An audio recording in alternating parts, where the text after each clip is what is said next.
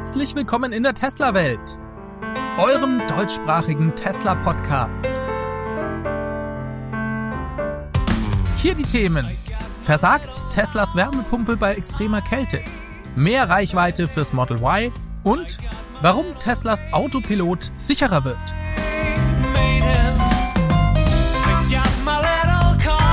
Mein Name ist David und dies ist die Folge 207.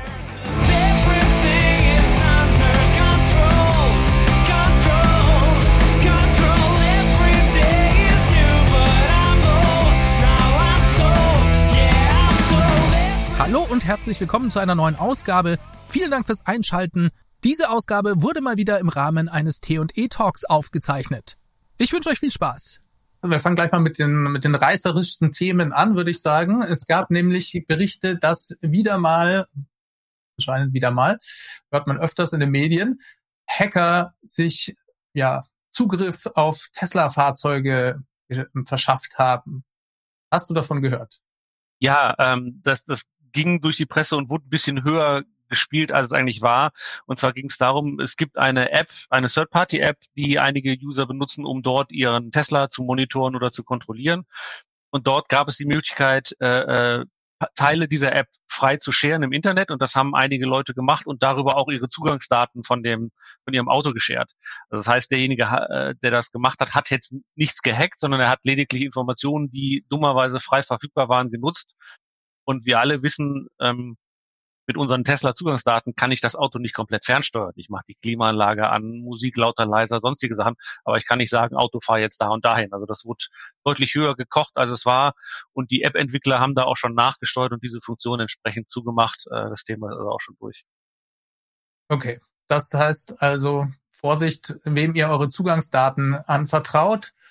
Und ja, in dem Sinne eigentlich kein echter Hack, Genau, aber sowas finde ich muss man auch immer besprechen, denn ja, ich werde dann immer meistens von Leuten, die nicht so nah an Tesla dran sind, angesprochen, gesagt, hey, hast du schon gehört?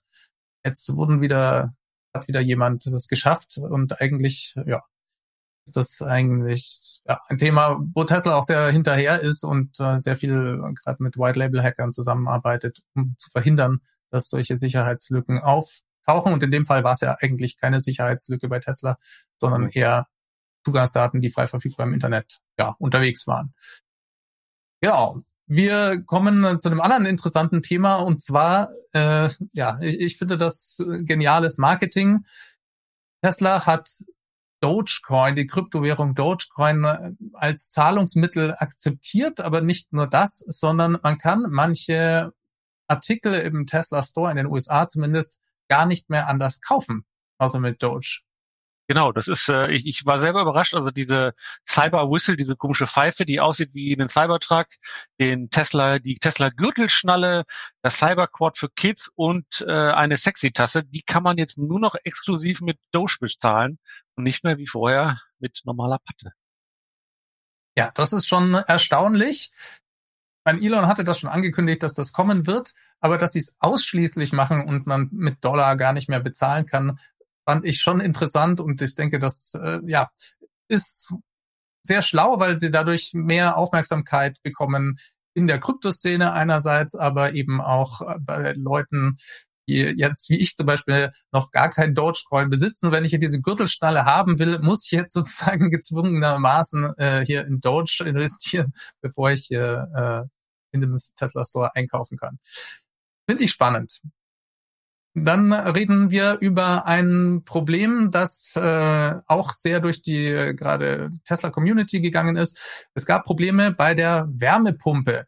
Da fand ich einen interessanten, eine interessante Zusammenfassung auf Twitter von einem Account, der heißt Model 3 Owners. Die wurden, die finde nicht nur ich interessant, sondern auch Elon hat drunter geschrieben, dass er das eine exzellente äh, ja, Erklärung fand. Wir haben geschrieben, ich lese es gerade mal vor. Also es geht darum, erstmal, um das zu erklären, dass Wärme, es gab Nutzer, die Probleme mit ihrer Wärmepumpe hatten, beziehungsweise mit der Heizung im Auto bei sehr tiefen, sehr niedrigen Temperaturen, genau, um die minus 20 Grad. Und hier schreibt äh, Model 3 Owners, das Wärmepumpensystem kann sogar bei Temperaturen unter 30 Grad Celsius sehr gut funktionieren also minus 30 Grad Celsius, muss man sagen. weil es zwei Kreisläufe gibt, in denen das Kältemittel komprimiert und dann expandiert wird. Und diese Kreisläufe können selbst bei extremer Kälte Wärme erzeugen. Jetzt war es wohl so, dass da eine Lufteinlassklappe vorne verstopft wurde durch Eis oder sogar zugefroren ist, sodass die konstant offen war. Und sie schreiben dann weiter, dass dadurch kalte Luft in das System geblasen wurde, wodurch das Wärmepumpensystem nicht richtig arbeiten konnte. Die kalte Luft strömte nämlich an dem Sensor vorbei. Der hat dann einen Fehler ausgegeben und gesagt, dass das Klimasystem gerade ausfällt und daraufhin schaltete sich dann die Heizung ab. Das ist nicht nur unangenehm, sondern kann auch durchaus gefährlich werden, gerade wenn es minus 20 Grad draußen hat und ich vielleicht noch eine Stunde Auto fahren muss und nicht dick eingepackt in meinem Tesla sitze, sondern vielleicht sogar im T-Shirt. Die äh, Priorität lag bei Tesla dementsprechend hoch. Die haben sich da direkt drum gekümmert. Lars, du hast auch schon einige Updates bekommen, oder? Genau, also das Problem ist äh, auch äh, interessanterweise zuerst, äh, wer glaubt es kaum, in Norwegen aufgetreten. Also da wurde es zuerst beobachtet. Und äh, das wurde äh, angeblich innerhalb von einer Stunde schon gefixt mit dem Firmware-Update.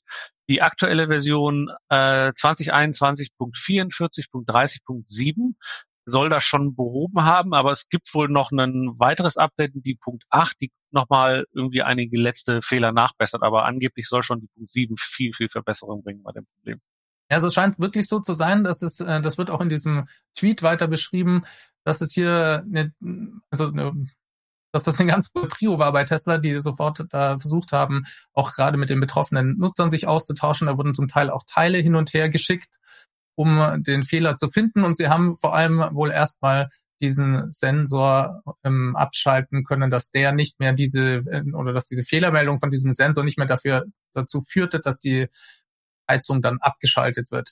Das ist ja auch das Tolle eigentlich bei Tesla, dass sie auf sowas sehr, sehr schnell reagieren können mit Software-Updates, da sie eben den vollen Zugriff auf die gesamten Systeme haben.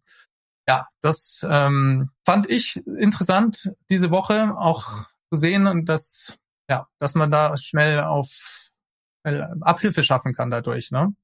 Tweet, ob das ja die Tweets von Elon kamen in einer Stunde hintereinander, ne? dass die, ja. also dass er geschrieben hat, dass es eine ganz hohe Priorität hat und eine Stunde später hat er dann getwittert, dass das Software Firmware Fix zur Neukalibrier Neukalibrierung des Wärmepumpen-Expansionsventil genau jetzt schon im Rollout sich befindet. Ja, das war ein großes Thema. Dann habe ich ja, ähm, ihr müsst wissen, ich habe eine Model Y Vorbestellung immer noch äh, der Nino übrigens, glaube ich, auch, soweit ich mich äh, richtig erinnere. Und äh, ich weiß nicht, Nino, da bin ich, da frage ich dich jetzt gleich auch nochmal. Aber ich habe diese Woche eine SMS bekommen von Tesla, in der stand, dass für meinen Model Y die Reichweite sich gerade erhöht habe, ohne dass ich mehr Kosten habe. Und zwar auf 533 Kilometer. Hast du die SMS auch bekommen? Äh, nein, habe ich nicht. Ich habe ja Performance bestellt. Ist das ah. da denn auch so? das ist das ist vielleicht der Unterschied. Ja, ich habe das Long Range ähm, und beim das Performance Modell. Ah, da fragst du mich was Gutes. Ich weiß gar nicht, ja. ob das sich geändert hat. Also vier, das ist bei 514 Kilometern jetzt. Lars, weißt die, du da mehr? War das vorher weniger?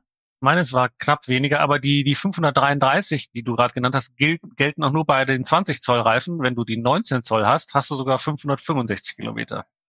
Das stimmt, da steht so ein kleiner Vermerk bei den, im Konfigurator bei den Reifen lustigerweise. Ne? Das steht dann, oben steht immer noch 533, aber im, im Kleingedruckten steht das dann, äh, ja, 565. Das ist schon, schon ordentlich. Also freut mich, dass dem so ist und dass hier Tesla sozusagen nach und nach die Autos immer besser macht und ja, in diesem Fall auch ohne Aufpreis. Habe ich da leider nichts von mit meinem Model Y, denn so wie das aussieht, also an, das hat der Tesla Andri, äh, Adri gepostet, liegt das an dem neuen Auto äh, äh, ähm, Full Self, ah, an dem neuen Full Self Driving Computer mit dem AMD Ryzen Chip. Und da ich noch den Intel habe, habe ich leider nicht mehr Kilometer. Ja, ist das wirklich so? Weil das, da habe ich ihn vielleicht anders verstanden, weil ähm, ich habe den Tweet auch gesehen und er schrieb er gerade darüber auch, dass beim Model 3 hier eine geringere Reichweite jetzt auf der Webseite steht, da ist es leicht gefallen bei den 18 Zoll, also beim Drehen vom Long Range Model 3 in Europa, ja.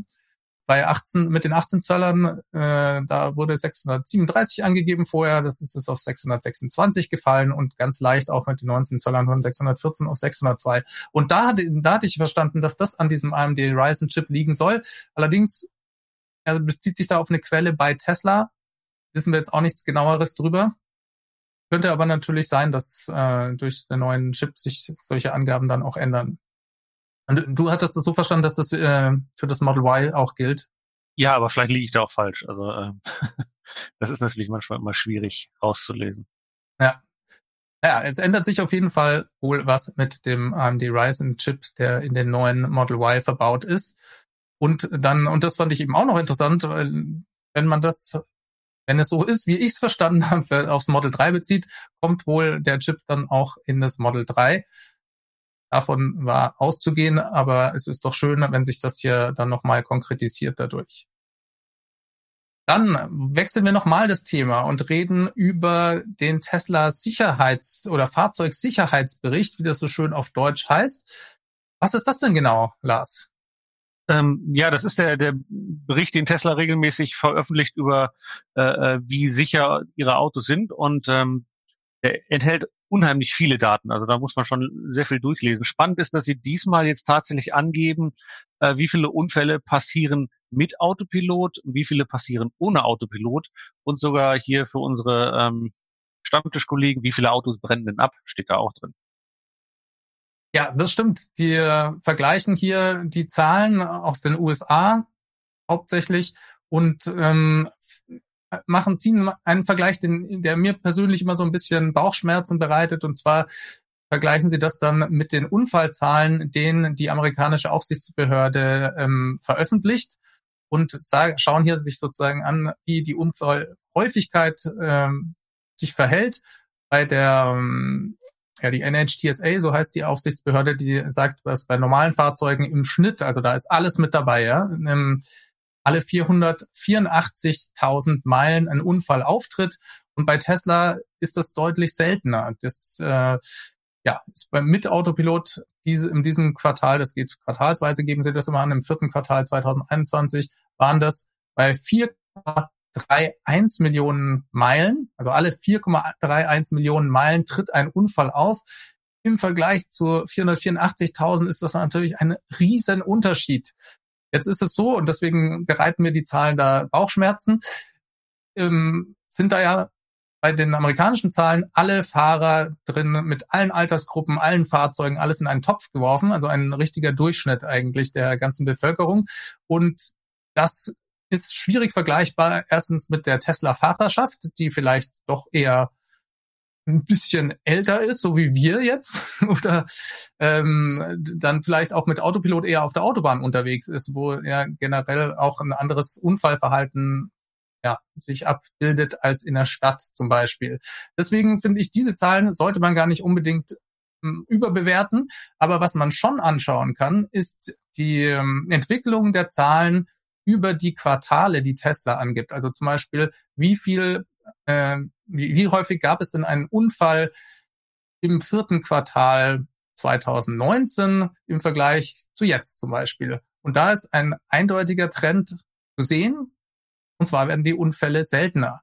Gerade wenn Autopilot aktiviert ist. Und hier ist zum Beispiel, wenn man das mit dem Vorjahr vergleicht, ein gewaltiger Unterschied. Im Q4 2020 äh, trat ein Unfall alle 3,45 Millionen Meilen auf und jetzt eben im letzten Q4 2021 alle 4,31 Millionen Meilen. Das ist ein Riesenunterschied. Und ich denke, das zeigt doch den Trend, dass äh, Tesla hier große Entwicklungsfortschritte macht, was das Autopilot-Fahrassistenzsystem, es ist ja noch kein autonomes Fahren, angeht und vor allem auch, ähm, dass ja, dass man eben man muss ja damit einbeziehen, dass es viel, viel mehr Teslas jetzt auf den Straßen gibt. Das heißt, es, es gibt ja auch viel mehr Daten. Ja, ich habe noch die Informationen zu den ähm, brennenden Autos. Ähm, wenn ich die Daten richtig interpretiere, korrigiere mich da gerne, David, ähm, brennt im Schnitt ein normaler Verbrenner alle 19 Millionen Meilen ein Tesla und da nimmt man jetzt den Zeitraum 2012 bis 2020, also wirklich seit Produktionsstart Model S, alle 205. Also 205 zu 19, schon ein Riesenunterschied.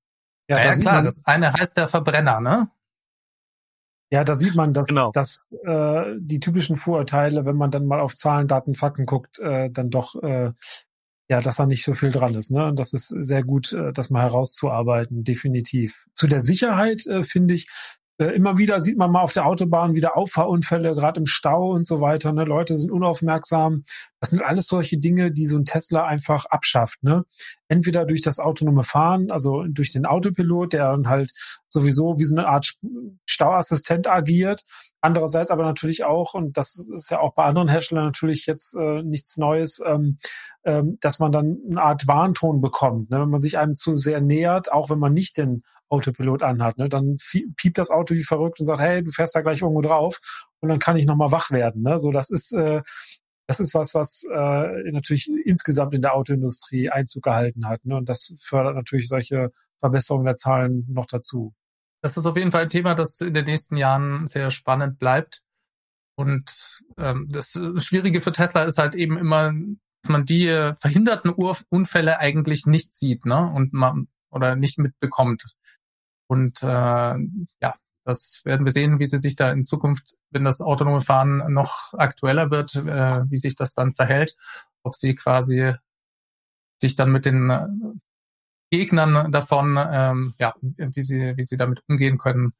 Denn es wird nie auf Null gehen und ja, die restlichen paar Prozent, die den Unfall bauen, die verklagen die Firma dann halt trotzdem. Ne? Das ist so ein bisschen der Pferdefuß dabei. Ja. Wir wechseln nochmal das Thema und kommen zu den äh, Cybertruck News, die es diese Woche auch gab. Ja, das sind eigentlich mehr Gerüchte, muss man sagen, denn äh, ja, es gab, es gab erstmal einen Reuters-Bericht, in dem geschrieben wurde, dass der Cybertruck eine Produktionsverzögerung wieder mal erlebt.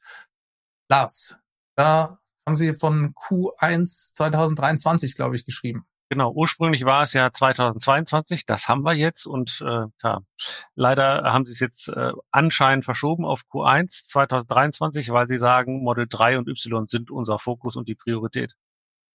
Das sagt also, vor allem muss Reuters. Ich leider hiermit äh, vorlieb ja. so lange. Das sagt Reuters aufgrund eigentlich auch der Tatsache, dass von der Tesla-Webseite oder von der Cybertruck-Webseite die Jahreszahl 2022 verschwunden ist. Da stand nämlich sowas drin wie, die werden mehr über die Details zu ihrer Bestellung erfahren, ja, wenn die Produktion des Cybertrucks im Jahr 2022 näher rückt. Und, das, und dieses 2022 ist verschwunden und daraus, daraufhin folgerte Reuters, glaube ich, dass es im Q1 2023 dann passiert. Ich finde das ehrlich gesagt nicht so dramatisch, denn der Fokus liegt tatsächlich auf dem Model Y und auf dem Model 3 für Tesla. Und das ist auch stückzahlentechnisch eine andere Liga, als der Cybertruck im ersten Produktionsjahr sein wird. Und das wird sicher ein super Produkt und ein äh, großartiger Truck für den amerikanischen Markt. Aber das Model Y und das Model 3 sind weltweit viel bedeutender für Tesla. Deswegen finde ich, ja, nicht, nicht so dramatisch. Hm, dann wollte ich auch noch sprechen über die Photovoltaikanlage von Tesla in der Gigafactory Nevada. Jetzt hatten wir schon die ganze Zeit von Photovoltaik. Tesla hatte ja versprochen, in der Gigafactory oder auf der Gigafactory Nevada Photovoltaik zu installieren. Das wollten sie schon ganz lange machen und da gab es sehr große Ziele ursprünglich auch, Lars. Ja, die Ursprungsziele waren 70 Megawatt und äh, wenn ich es richtig sehe, beim Baubeginn 2018 äh, bis zum letzten Jahr hatten wir gerade 3,2 Megawatt nur. Und sie haben jetzt ihre Ziele angepasst auf 24 Megawatt. Ähm, ich glaube, das, du hattest da schon mal vor, vor, in, vor ein, zwei Podcasts drüber spekuliert, warum das so ist, ne? Ja, das liegt vor allem daran, dass die Gigafactory Nevada nicht so groß wird im Moment, wie das ursprünglich mal angekündigt war. Denn Tesla hat eigentlich nach 30 Prozent des Gebäudeausbaus erstmal aufgehört, da weitere Hallen zu bauen. Und äh, dementsprechend passen da jetzt keine 70 Megawatt mehr drauf. Ich finde das nur eine krasse Zahl trotzdem, denn hat nicht vorher in unserer Diskussion ähm, jemand gesagt, dass das Ausbauziel für Deutschland 25 Megawatt Photovoltaik war im Jahr? Oder habe ich mich da gerade, habe ich das gerade falsch im Kopf? Ja, das, das passt nicht ganz zusammen. Das müssen Gigawatt gewesen sein. Ich glaube auch, ne? Das ja. kann jetzt nicht sein. Da passiert mir auch schnell, dass da mal ein G durch ein M vertauscht wird. Ja, also 24 Megawatt wird die Anlage groß und es gibt Satellitenbilder, die zeigen, dass Tesla hier fleißig die, das, die Photovoltaik auf dem Dach aufbaut. Es ist ungefähr jetzt die Hälfte wohl voll. Und äh, ich denke, bis Ende des Jahres soll das Ganze auch abgeschlossen sein. Was, was ist denn der Grund, dass die Fabrik jetzt viel kleiner wird? Also wird die wirklich nicht mehr weitergebaut oder ist das nur nach hinten geschoben? Einen offiziellen Grund gibt es dafür nicht, also nicht einen bekannten, keine offizielle Aussage von Tesla. Ich habe da meine eigene These zu, die kann ich dir vielleicht verraten. Und zwar denke ich, äh, liegt es an den geänderten Batterieausbauplänen von Tesla. Denn die Gigafactory Nevada wurde ja zusammen als Projekt mit Panasonic gebaut. Also Tesla hat die Gebäude gebaut und Panasonic produziert da drin für Tesla die Batteriezellen.